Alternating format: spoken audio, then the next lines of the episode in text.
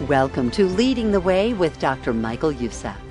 And in just a moment, a very special treat. Dr. Youssef's youngest son, Jonathan, will share a message and the next several messages in this Leading the Way series, Enduring Wisdom. Now, Dr. Youssef is very particular about who teaches for him when he steps away from the pulpit for a Sunday or two. But Jonathan, as a pastor, holds the same passion for the truth in God's Word and he's impassioned for reaching and equipping the church of today. So Jonathan Youssef is a natural choice. Now, a little later, we'll share how you can hear more of Jonathan as he urges young families to navigate the complex culture of today with a biblical perspective.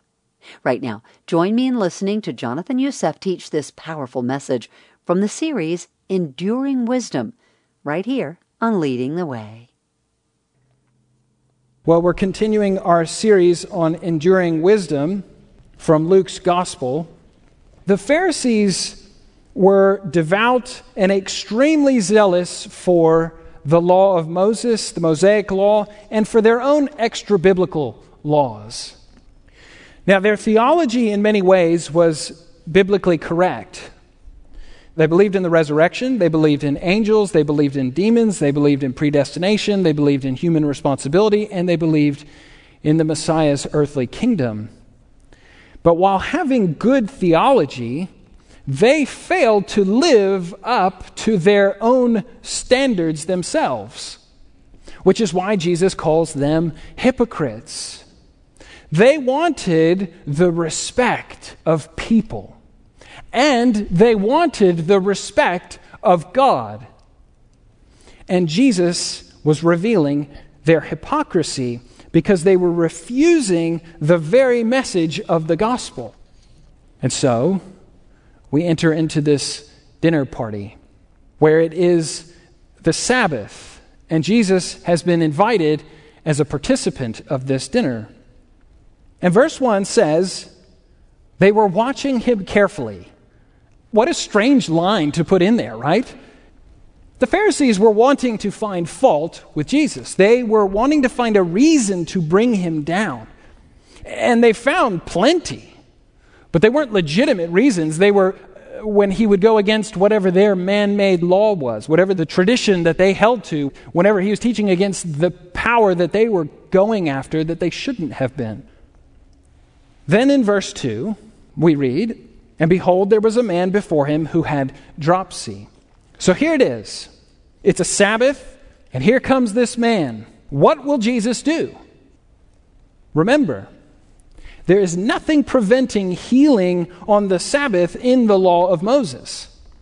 The only place you find that restriction is in the traditions of the elders, in their own traditional writings. And so Jesus speaks before he does anything, almost like a disarming maneuver. It's brilliant. Is it lawful to heal on the Sabbath day or not? Well, if it was a straightforward answer, I'm sure they would have responded, but they were silent because they know the law of Moses doesn't condemn this. Then he took him, the man with dropsy, and healed him and sent him away. And he said to them, Which of you, having a son or an ox that has fallen into a well on a Sabbath day, will not immediately pull him out? And they could not reply to these things. What is Jesus showing in this healing? He is showing the character of God, that God is a merciful God. God is less concerned with what the religious leaders think. He's not concerned with what the man made laws of the Pharisees say. He's concerned with a man who is suffering.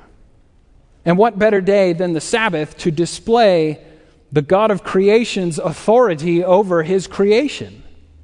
He is not violating the law, he is violating their law that they have created. And sometimes we can do this as well. We can create a law by which we think God should operate. And when that law is broken, we feel violated by God.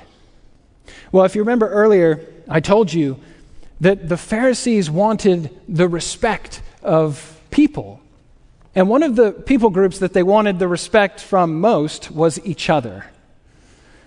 So we read in verse 7 Now, Jesus told a parable to those who were invited when he noticed how they chose the places of honor, saying to them, When you are invited by someone to a wedding feast, do not sit down at the place of honor, lest someone more distinguished than you be invited by him. And he who invited you both will come and say to you, Give your place to this person. And then you will begin with shame to take the lowest place. But when you are invited, go and sit at the lowest place so that when your host comes, he may say to you, Friend, move up higher. Then you will be honored in the presence of all who sit at the table with you. For everyone who exalts himself will be humbled, and he who humbles himself will be exalted. Now, can I say this could be interpreted as a self serving strategy for achieving recognition? That you fake self deprecation, that you have a false sense of humility. Who, me? Oh, Okay, I'll sit in the seat of honor. And you recognize that I was humble? How wonderful. This is a double edged sword. Jesus, you're brilliant. I'm using this. But that's not what he's talking about here. He is advocating genuine humility that waits for eschatological vindication and dependence on God's gracious gift. Now, you see, I've used big theological terms to impress you with how smart I am. And now I'm going to break it down for you so you can see how humble I am. You're catching on, I see. You can be humble when you recognize your value. Your worth is not wrapped up in what you know or anything that gives you a false sense of identity. You can be humble when your identity is secure in Christ. You don't need the impressive seat among the group because you know the actual value in the grand scheme of things is not that great. Now, the recognition here that is made at the end, the, the being recognized for your humility, is likely describing the recognition that takes place with God in the heavens at the end of days. For everyone who exalts himself will be humbled and he who humbles himself will be exalted. Well, then Jesus moves from the rejection of self interest as a guest to the rejection of self interest as a host, if you're following along with our banquet theme here.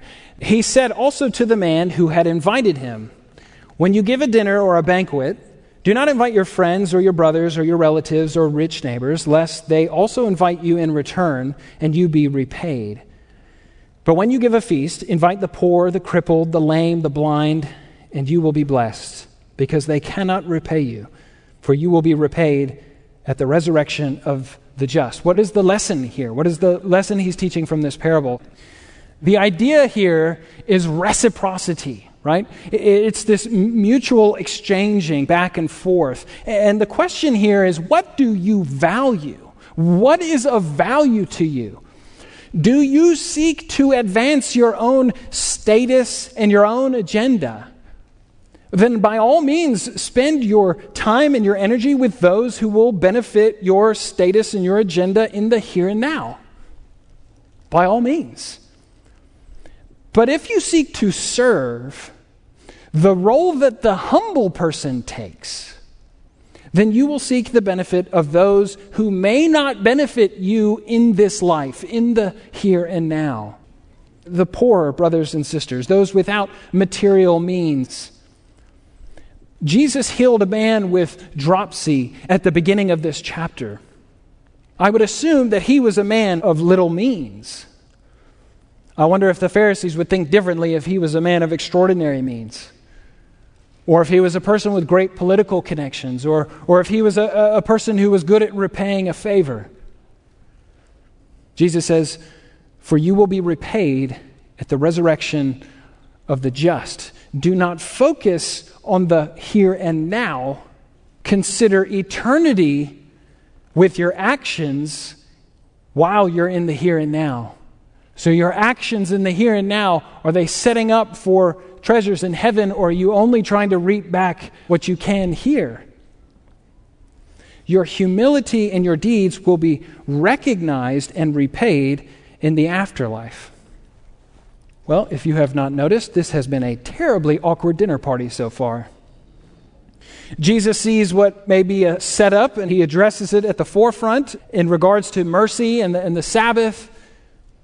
And then they could not reply to him, they couldn't answer any of his questions. And then he tells a parable addressing the very thing that they're doing at the dinner party. How they're seeking honor in the here and now. And, and I would imagine the guests are wondering why would this guy invite Jesus to this party? He is clearly a big party pooper. Well, then Jesus mentions, as we've just alluded to, the resurrection of the just or the righteous. And one of the guests, and I love this, and I really hope this is true because I can't say for certain that this is what he's done, but if he's done this, he's brilliant. He sees the opportunity to change the subject. Blessed is everyone who will eat bread in the kingdom of God. It's an expression that assumes that the kingdom of God is in the very distant future. And it's a safe and it's a pious utterance to say, okay, we've talked about that enough. Let's talk about something else. He's probably hoping that Jesus will say, Exactly. This is exactly what I'm talking about. I'm so glad you said something. Come have a seat in the seat of honor. Just kidding. But essentially, what this man has just done is handed dynamite to Jesus to absolutely blow this discussion even deeper, as if it could go even further. Because Jesus seizes the opportunity to dig in even further with these religious leaders to destroy the strongholds of religious formalism and hypocrisy. Whoops.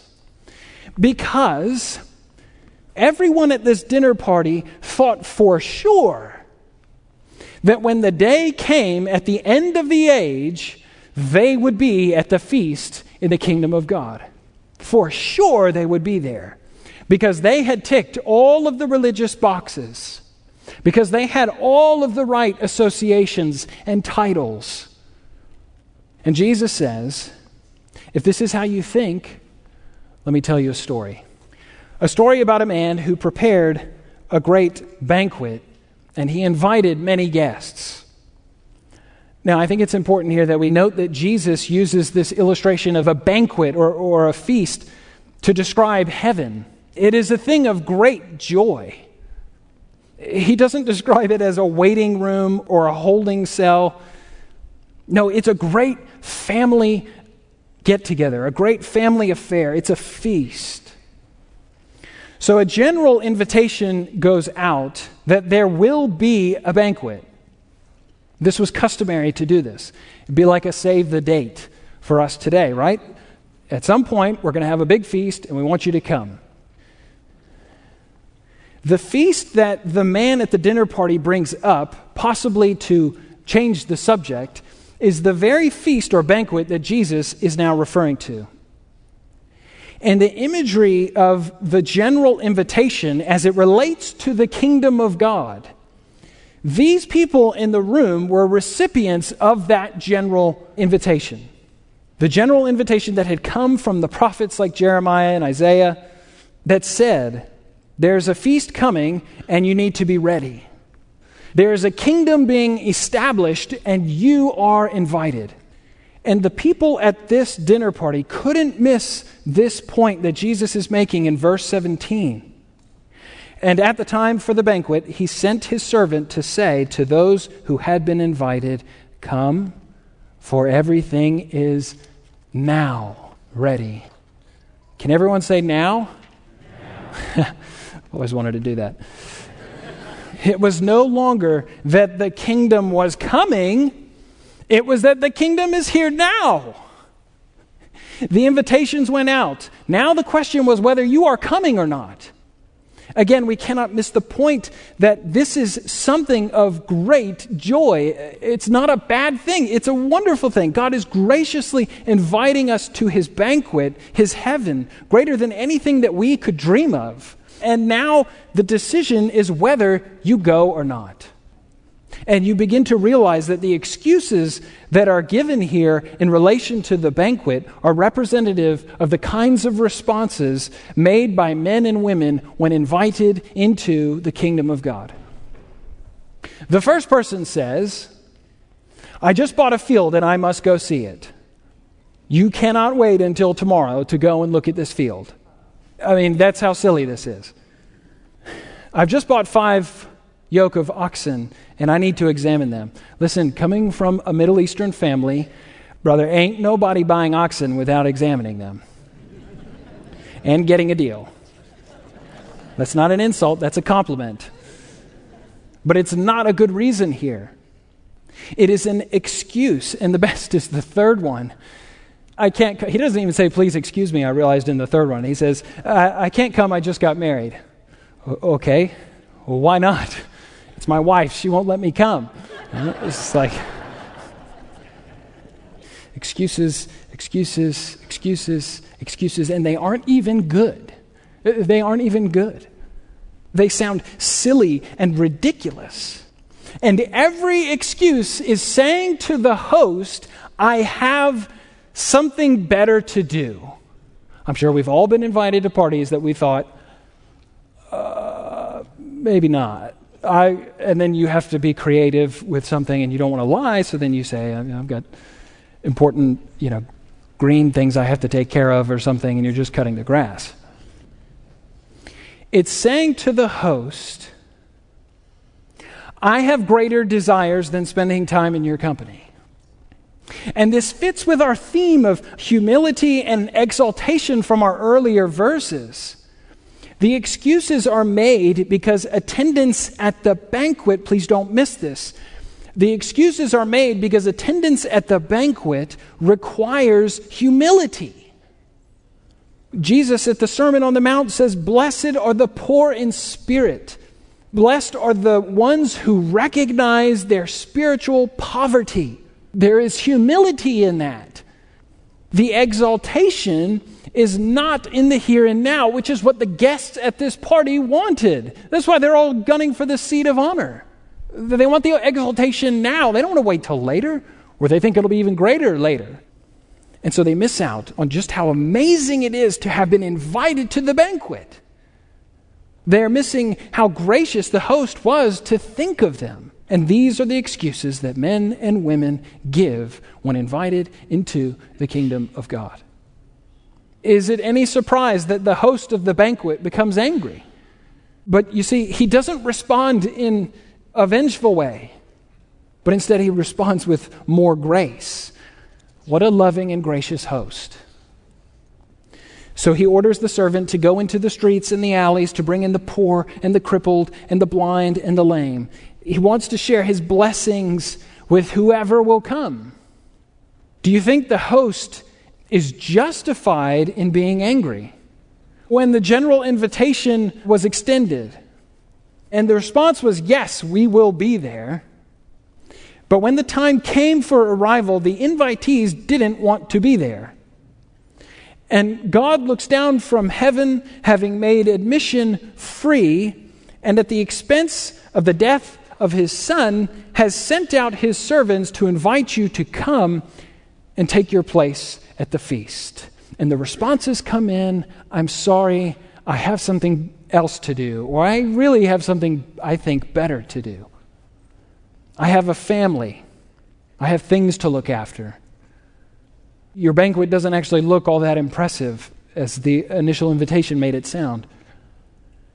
Historically, this is a message to the righteous, those who had the benefit of looking for the coming of the Messiah to usher in the kingdom of God.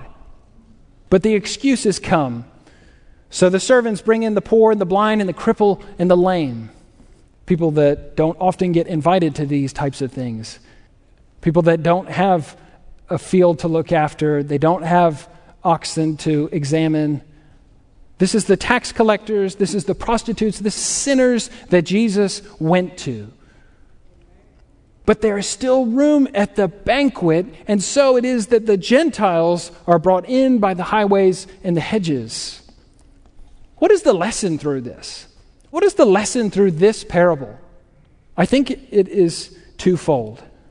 One, if you have had the benefit of growing up with the familiarity of Christ, and I know there are those of us in this room that this is the case, and you have perhaps mistaken familiarity with what he said for a genuine, repentant, trusting faith in what he did.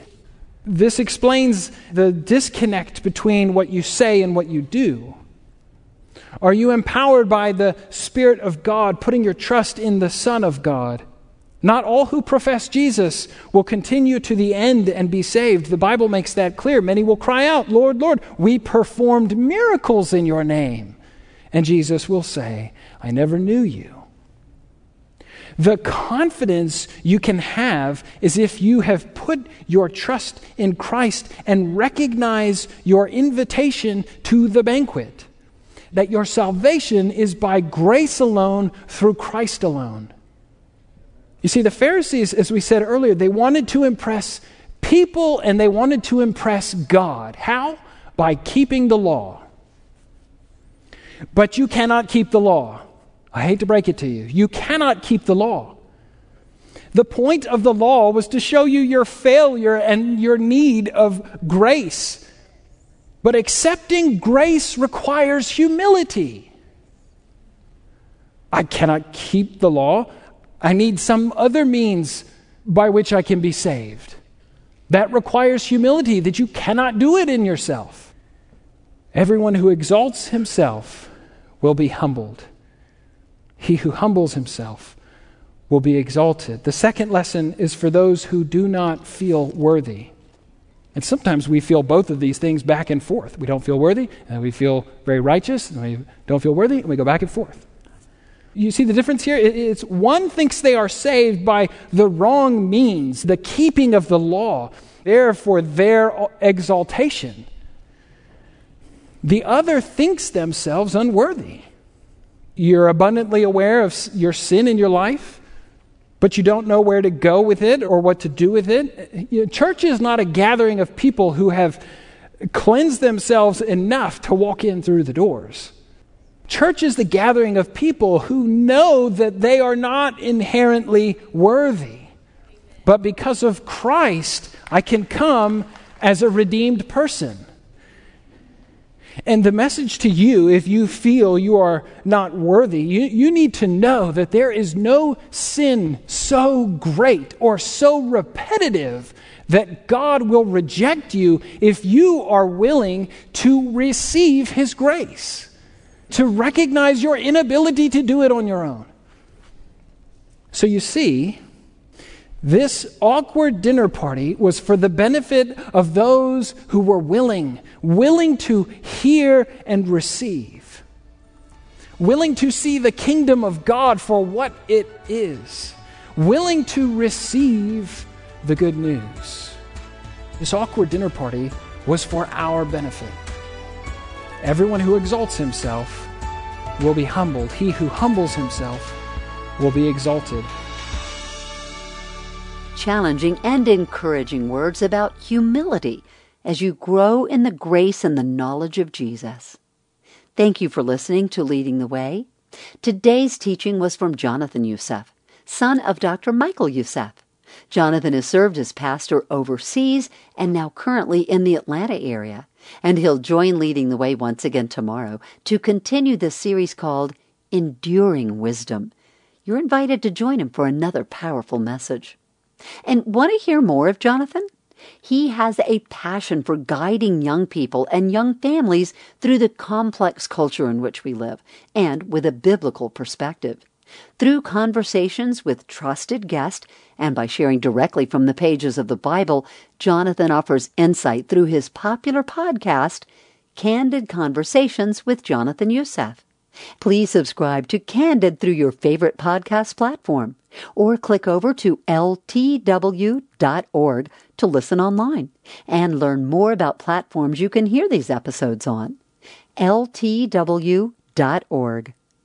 And do remember, leading the way is listener supported, meaning that it's through your prayers and your generous gifts that Dr. Youssef continues to passionately proclaim uncompromising truth around the world. Learn ways to stand with Leading the Way. Go to ltw.org.